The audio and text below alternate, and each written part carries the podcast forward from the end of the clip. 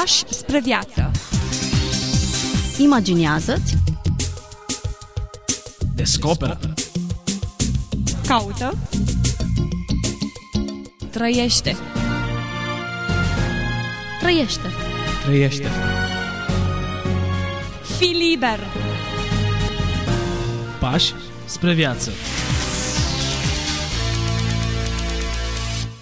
Bine v-am regăsit, dragi ascultători, la o nouă întâlnire. Bun regăsit pastorului Ghiță Mocan, prezent în studio alături de noi. Bine v-am regăsit! Astăzi ne oprim în preajma unui autor uh, român, avocat, istoric, publicist român, Mihail Cogălnicianu, un nume pe care îl cunosc majoritatea din ascultătorii noștri, dacă nu din operele literare studiate în timpul anilor școlari, poate prin uh, anumite intersecții ulterioare. Așa este. Totuși, Mihail Gogălnicianu nu se bucură de o prea bună receptare, mai ales după Revoluție, din motivul că, printr-o nefericită conjunctură, comuniștii l-au asimilat pe acest Cogălnicianu și l-au transformat într-un fel într-un vector de imagine, așa cum face orice regim politic, inclusiv cele totalitare, când e vorba să se ajute cu personaje din trecut pentru a-și construi propria imagine în fața poporului și în fața lumii. Totuși, Mihail Gogălnicianu merită să-l menționăm pentru că a fost un om de ispravă, a fost, așa cum spuneați, publicist, istoric, avocat,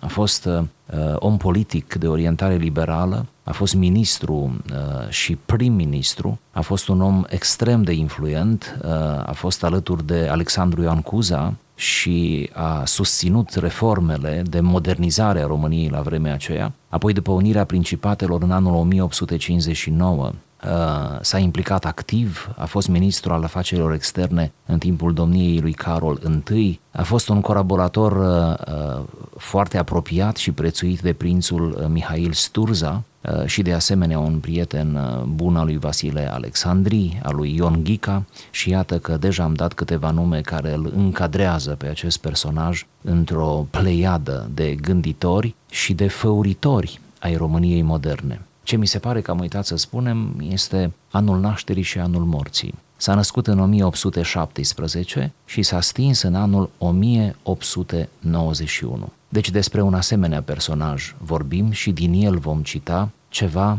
de suflet, ceva autobiografic.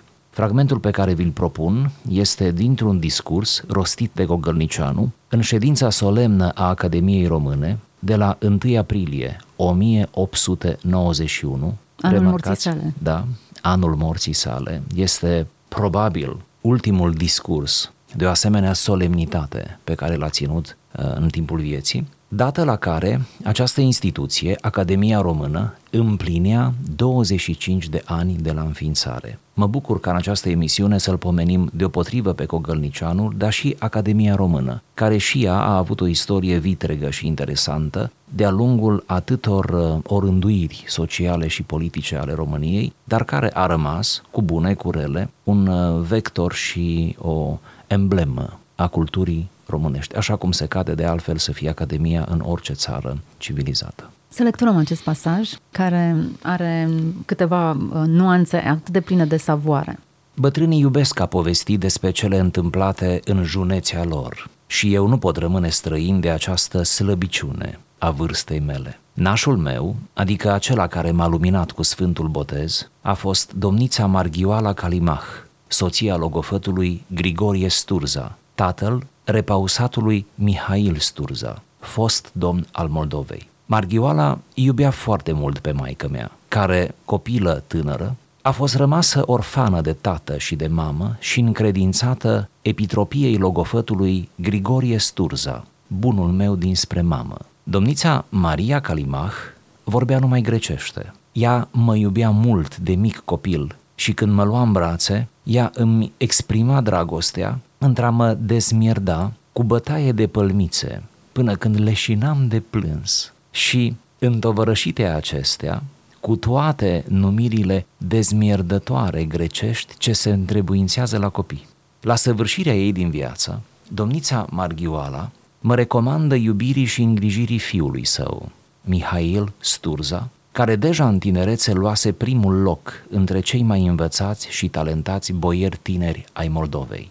Aceste emisiuni lăsate cu limbă de moarte, Mihail Sturza a fost credincios. Acestei misiuni datorez că Mihail Sturza a ajuns domn al Moldovei în 1834, în același an, împreună cu fiii săi Dimitrie și Grigorie, m-a trimis la învățătură în Franța. Consulii ruși, pe atunci prea puternici în București și în Iași, făcură domnului Mihail Sturza respectuoase observări pentru trimiterea în Franța a fiilor săi și a altor câtorva fii de boieri, căci afară de mine mai erau trimiși și doi fii ai logofătului Lupu Balș și un altul Nicu Casu. Educațiunea franceză se părea marelui nostru protector, împăratul Nicolae I, prea revoluționară. Furăm dar luați din Luneville și conduși la Berlin, la sfârșitul anului 1835. Berlinul de pe atunci își dobândise numele de Atena Germaniei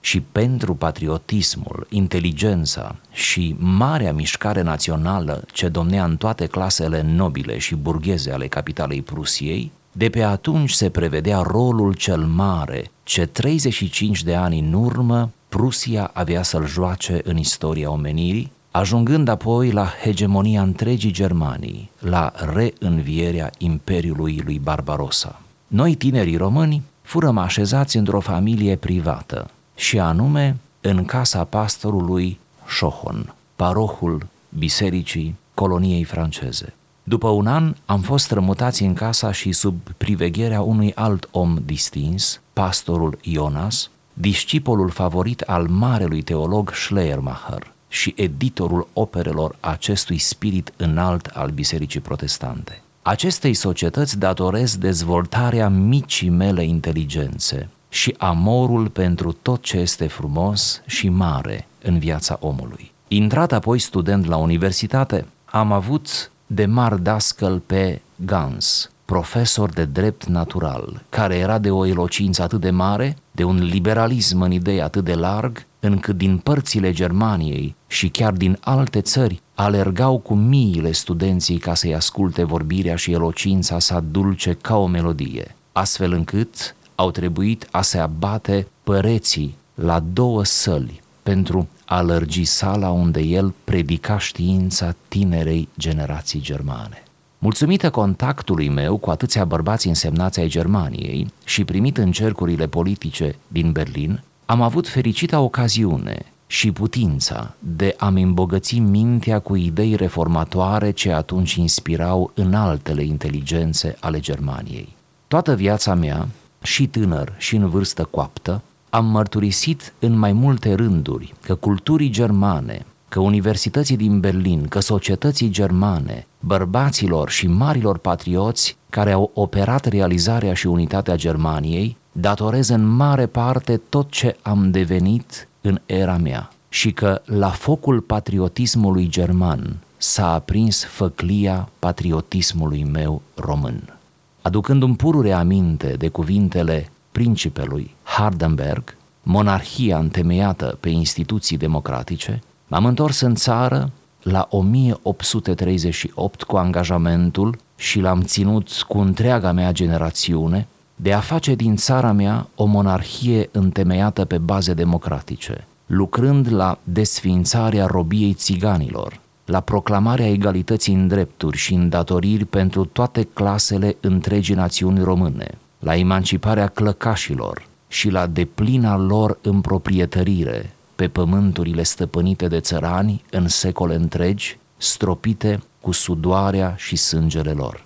Și Dumnezeu bun și milostiv mi-a prelungit viața în destul ca să pot ori asista, ori împreună lucra la săvârșirea acestor trei mari reforme și astăzi am bucurat la bătrânețe de rodul sămânței depuse de noi în tinerețile noastre, în mănosul pământ al patriei mame. Iată un uh, fragment din discursul pe care l-a susținut Mihail Cogălnicianu cu ocazia împlinirii 25 de ani a Academiei Române destul de dificil de analizat acest, uh, acest întreg discurs. De fapt, nici nu știu dacă este tot discursul. Cred nu că este, este doar o porțiune din este el. Doar, sunt doar spicuiri, am menționat și Cât de mult de a durat menționat. Uh, acest Oricum, în, în raport cu textul pe care l-am selectat să-l citim, uh, să vă imaginați că discursul a fost, cred că, încă de trei ori atât cât textul acesta. Deci a fost oricum un, un discurs uh, consistent.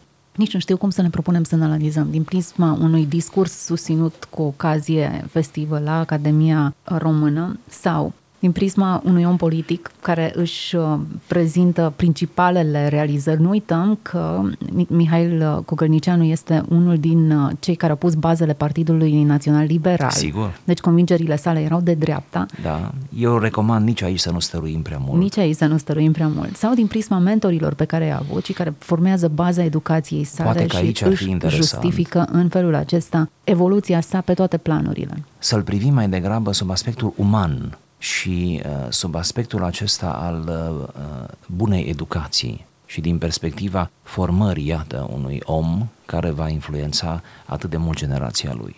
Bun, atunci haideți să intrăm în uh, culisele acestea. Îl descoperim pe Mihail Cogălnicianu, prim-ministru, omul mare al statului, un bebeluș în brațele unei femei care îi dădea palme până îl făcea să leșine de plâns. Da.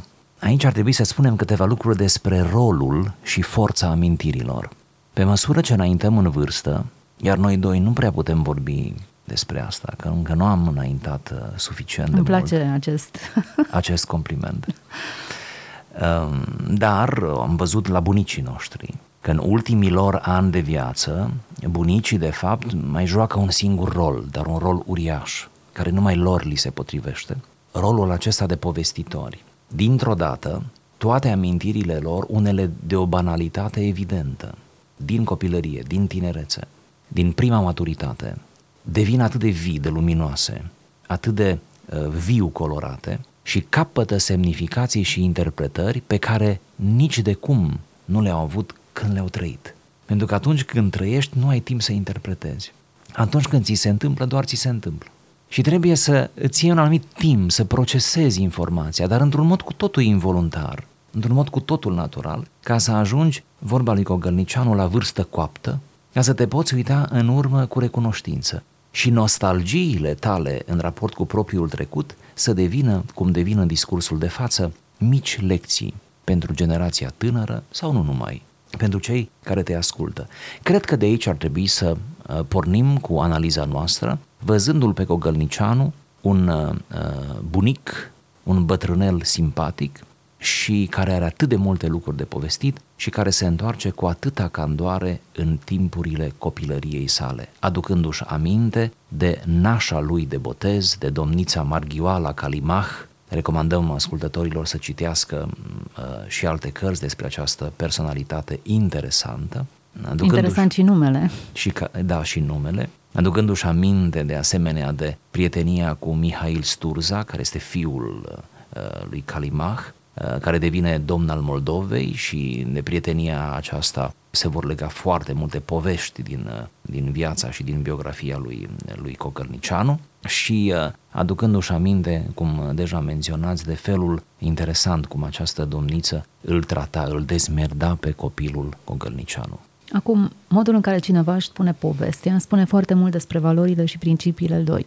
Mai mult decât povestea în sine, contează ce reușești să Sigur. povestești și cum Sigur. îți privești viața retrospectiv. Da, poate prima lecție ar fi un elogiu extrem de delicat adus copilăriei și importanța pe care copilăria o joacă în formarea unui om, indiferent cine este omul acela. Ești traversa puțin și spațiul acesta relația între adult și copil, evoluția acestuia în timp. Nu uităm că în etape diferite, modul în care își exprimau părinții iubirea sau în ipostaza aceasta era un părinte spiritual care își exprima iubirea față de copil, e foarte diferit de modul în care noi ne exprimăm astăzi iubirea față de copii. Neîndoielnic faptul că întotdeauna părinții și-au iubit copiii. Sigur, doar că în mod diferit. Doar că au exprimat lucrul acesta în mod diferit. Da. Dezmierdările au jucat un alt rol în, în epoca trecută și dacă luăm pe, întreaga poveste a primei etape a vieții lui, iubirea a însemnat mentorare, formare, inspirație, educație, concentrare în mod special pe progresul celuilalt, al copilului în cazul acesta.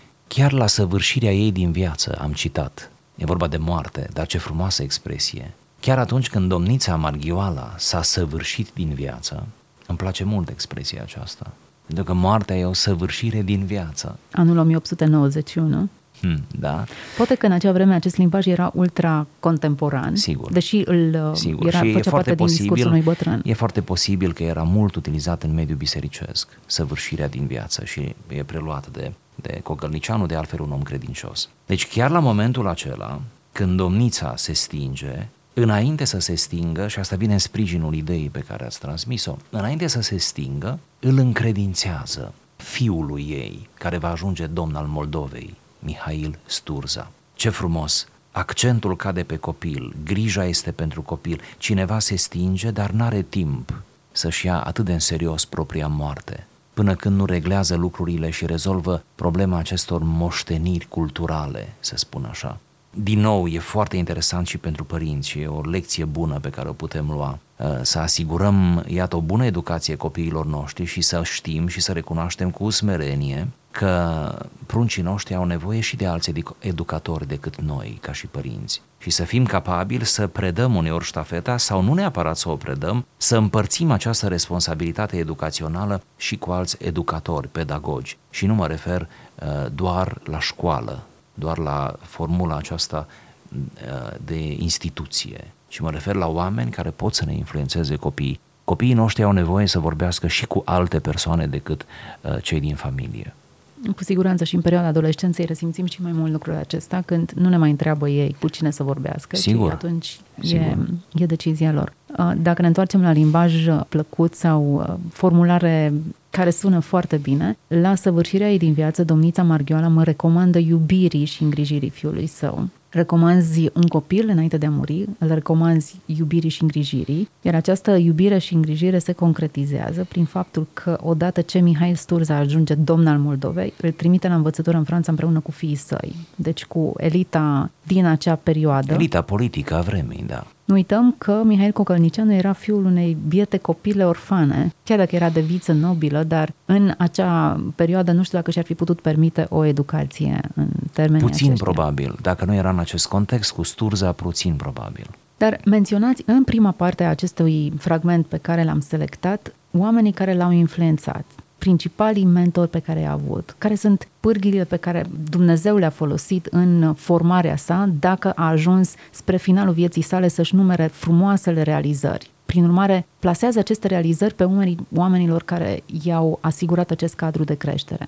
Aici este o altă lecție, anume că nu vom reuși în viață singuri, nici unii dintre noi. Că întotdeauna în spatele unei uh, vieți reușite, a unei cariere reușite, stau conjuncturi favorabile. Noi nu le numim coincidențe, ci noi uh, le numim uh, lucruri providențiale. Pentru că noi nu credem în coincidențe, ci în faptul că Dumnezeu, în providența Lui, organizează cele mai mici detalii ale vieții noastre sau le îngăduie cel puțin în viața noastră. De asemenea, nu sunt doar conjuncturi, pentru că ar fi prea impersonal, ci sunt oameni reali, oameni care s-au investit în noi la nivel emoțional, informațional, educațional în sensul tehnic al cuvântului, mari dascăli care ne-au amprentat primii ani de școală și uh, personaje din proximitatea familiei care fie în mod voit, fie în mod involuntar, prin natura relației, ne-au influențat. Aici avem o lecție de recunoștință. E un fel de mulțumesc peste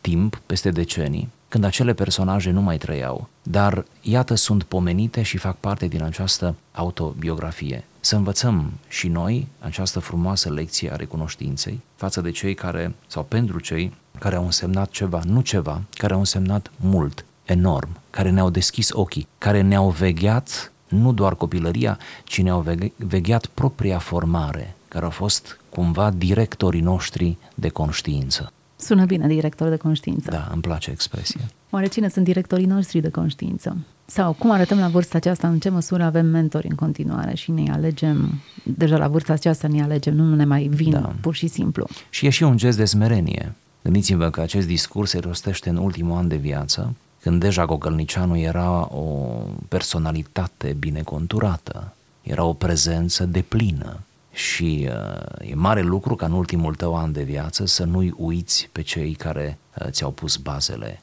E mare lucru. În acest discurs, Gogălnicianu putea să vorbească suficient și cu argumente numai despre el și despre realizările lui. Corect. Aproape că nici nu le amintește, deși sunt remarcabile și revoluționare. Uh, unele dintre ele sunt exact motivul pentru care a fost selectat de comuniști pentru a fi, Sigur. eu știu, promotorul sau omul de elită care le promovează valorile. Deși nu politizăm discuția, dar mi se pare interesantă harta politică din acea perioadă. Consulii ruși, spune el, pe atunci prea puternici, deci e clară poziția lui față de Rusia în, în ipostaza aceasta. Vorbesc despre educația franceză ca fiind mult prea progresistă. Da. Nu uităm în ce perioadă ne aflăm Da. Și îl mută la Berlin, Da. numit un fel de Atena. Din punct de vedere al educației, în acea perioadă Atena era deasupra Berlinului, sau cel puțin asta ne lasă să credem, iar Franța era mult prea progresistă față de valorile din Est. Da, pe când, pe când se pare că atmosfera de la Berlin, de care Cogălnicianu se va îndrăgosti, pe bună dreptate, este mai conservatoare, era mai conservatoare decât cea din Franța. Iată un detaliu interesant. Uh, Iar această mutare îi face bine, pentru că, din nou o lecție interesantă, orice mutare, chiar și fizică, face bine omului, mai ales omului care e dispus să învețe. Pentru că o mutare te propulsează într-un spațiu inedit în care n-ai mai fost, iar faptul acesta îți uh, ține mintea alertă. Și ești foarte atent, ești foarte atent la fiecare detaliu. Ajuns la Berlin, se înfruptă din viața culturală a Berlinului, cum citam, ascultă mari profesori, el și numește unul dintre ei, și uh, este pătruns de patriotismul german și spune că acest patriotism german el l-a preluat și l-a aplicat poporului român și s-a întors acasă un patriot. Iarăși o lecție paradoxală. Cogălnicianu învață lecția patriotismului departe de casă. Probabil că patriotismul nu se poate învăța bine decât după ce ți-e dor puțin de România. Așa este. Nu remarcăm frumosul până nu ne distanțăm puțin de el. Um, Interesantă conexiunea lui cu lumea religioasă din uh, Germania. Da, Ajunge și asta în- să menționăm, ajunge în contexte protestante, stă în gazdă la pastori protestanți, ajunge la unul dintre ei, unde găzduiește o vreme, care era ucenicul lui Schleiermacher, iar Schleiermacher, pentru cei care cunosc un pic de teologie și istorie a protestantismului, Schleiermacher a fost unul dintre primii mari teologi protestanți. Și uh, Cogălnicianu vorbește bine despre protestantism. Cum să nu menționăm asta la Radio Vocea Evangheliei? Interesantă perspectiva lui. Nu uităm că în perioada aceea, nu știu cum era privit, dar nu cred că era privit foarte bine din estul ortodox, uh, vestul uh, luteran evanghelic care... Cel puțin în contextul Germaniei. Ei bine, în, în acest discurs vedem că există o înțelegere a, a valorilor din ambele tabere. Da, Și un ecumenism corect. Corect, exact. Fără să îmbine sau să creeze confuzie. Fără să amestecăm Dar să, lucrurile. să premieze ceea ce trebuie menționat, să aprecieze ceea ce trebuie um, apreciat. Editorul operelor acestui spirit înalt al bisericii protestante. Cred că trebuie să fii foarte frumos pe dinăuntru, să-ți vorbești nu știu dacă rival neapărat, dar oricum oameni dintr-o altă tabără sau cu alte convingeri Sigur. religioase pe care tu le ai, dar să reușești să vezi care este spiritul înalt în uh, dezbaterile unui teolog. Deja Cogălnicianu avea o anumită maturitate a înțelegerii, putem zice. Ei bine, cam așa arată uh, cei care i-au uh, format, spune el, mica lui inteligență și amor pentru tot ce este frumos și mare în viața omului. Cu siguranță n-a fost mică inteligența lui, dar... Dar fiind bineînțeles vorba că de ai lui, sigur că a Omul fost înțelept modest. e și modest Da. și dacă nu e modest, nu e înțelept. Se exclud sau Da. se includ una pe cealaltă. Finalul acestui uh, discurs vorbește despre câteva din reformele cu care s-a făcut remarcat uh, Cogălnicianu. Reforme care vorbesc despre valoarea demnității umane. Observăm că menționează în mod special categoriile defavorizate. Nu pentru că ar fi a fost de orientare politică socialistă sau ar fi avut înclinații în direcția aceasta, Din din, potrivă, a contra. fost un liberal. Exact. Dar ceea ce subliniază în urma educației pe care a primit-o, a mentorilor, pentru că îi menționează puțin mai devreme, a influenței creștine și religioase pe care a avut-o, Creștini protestante. de Ce menționat, interesant. da. exact, reușește să spună aceste categorii defavorizate și vorbește despre robia țiganilor, de egalitatea drepturilor și îndatorilor pentru toate clasele întregii națiuni române. Nu uităm că era o perioadă în care țăranii erau iobagi, nu aveau drepturi, erau atât de limitați, nu doar uh, din punct de vedere al drepturilor sociale, dar pur și simplu din dreptul la viață, Existențiale. existențiale, exact. Îi și menționează emanciparea clăcașilor. Da, la împroprietărire, drepturi uh, de a avea propriul lor, de a avea proprietăți în contextul în care ei au murit și au plătit cu sângele lor Au aceasta. stropit cu sudoarea și sângele lor. Iată această sete de dreptate asociată cu, părerea mea, e cu creștinismul. Da, și ne aflăm în anul 1838. Suntem înainte de răscoala din 1907. Am vrut doar să menționăm acest reper ca să înțelegem că reformele, acelea de pe timpul lui Cuza, asociate cu Cuza uh, și apoi cu Carol I, reformele au început, uh, iată, încă mult înainte. Așa cum bine spune istoricul Lucian Boia în cărțile dumnealui, atunci, în secolul XIX, în această perioadă și cu asemenea personaje, s-a făcut prima intrare a României în Europa. De aceea istoricul Lucian Boia spune cu multă inteligență și șarm că noi nu am intrat în Europa acum, acum câțiva ani, ci noi am mai fost în Europa, doar că am ieșit o vreme din Europa, ne-am rupt, ne-am izolat prin cancerul comunist și acum noi reintrăm în Europa. Noi cândva am fost un actor al Europei în această primă modernitate a secolului XIX. Dureroasă istoria noastră. Da. Când ne uităm de unde am căzut și încă nu ne-am ridicat la ceea ce eram înainte de a cădea, încă nu este România nici din punct de vedere cultural, nici economic, nici politic la, în stadiul în care era înainte de a fi cotropită de comunism. Încheiem acest discurs cu ultima frază pe care Cogolnicianu o rostea. Mă bucur la bătrânețe de rodul sămânței depuse de noi în tinerețile noastre, în mănosul pământ al patriei mame. Oare câți din politicienii de astăzi ar putea să spună în felul acesta?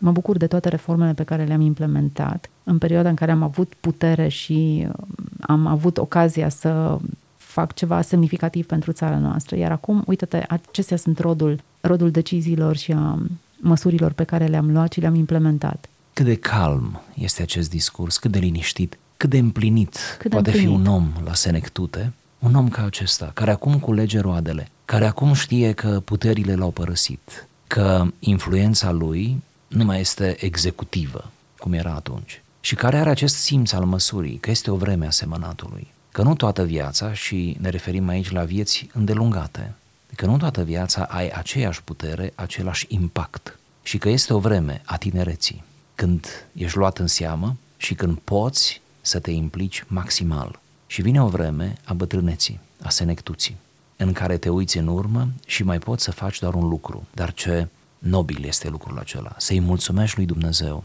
pentru tinerețea ta reușită, pentru tinerețea ta implicată. De ce n-ar fi acesta un îndemn final, mai ales pentru cei care sunt în plină tinerețe, în plină viață, în prima perioadă adultă, să zic așa. De ce n-ar fi un îndemn pentru creștinii de toate confesiunile? Ca, iată, să înțelegem cât de important este în vremea semănatului să semănăm, ca apoi să putem culege roadele. Cât de important este, urmând și exemplul lui Gogălnicianu, să ne uităm mereu la cei nevoiași, la cei mai slabi decât noi și pe ei să-i apărăm. Pentru că atunci când facem asta, noi de fapt ne asociem cu Dumnezeu însuși care este Dumnezeul văduvei, nu a celui căsătorit. Este Dumnezeul orfanului, nu a copiilor care au părinți. Este Dumnezeul săracului, nu a celui care are, nu a bogatului.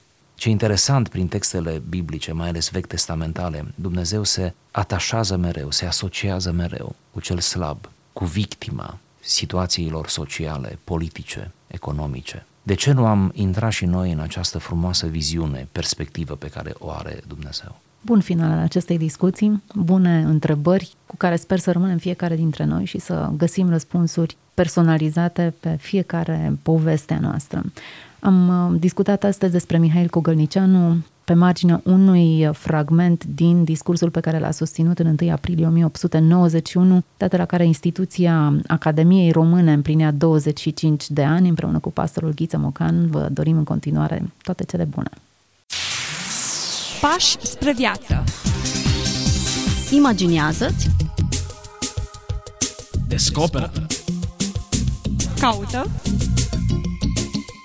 Trăiește. Trăiește. Trăiește. Fii liber. Pași spre viață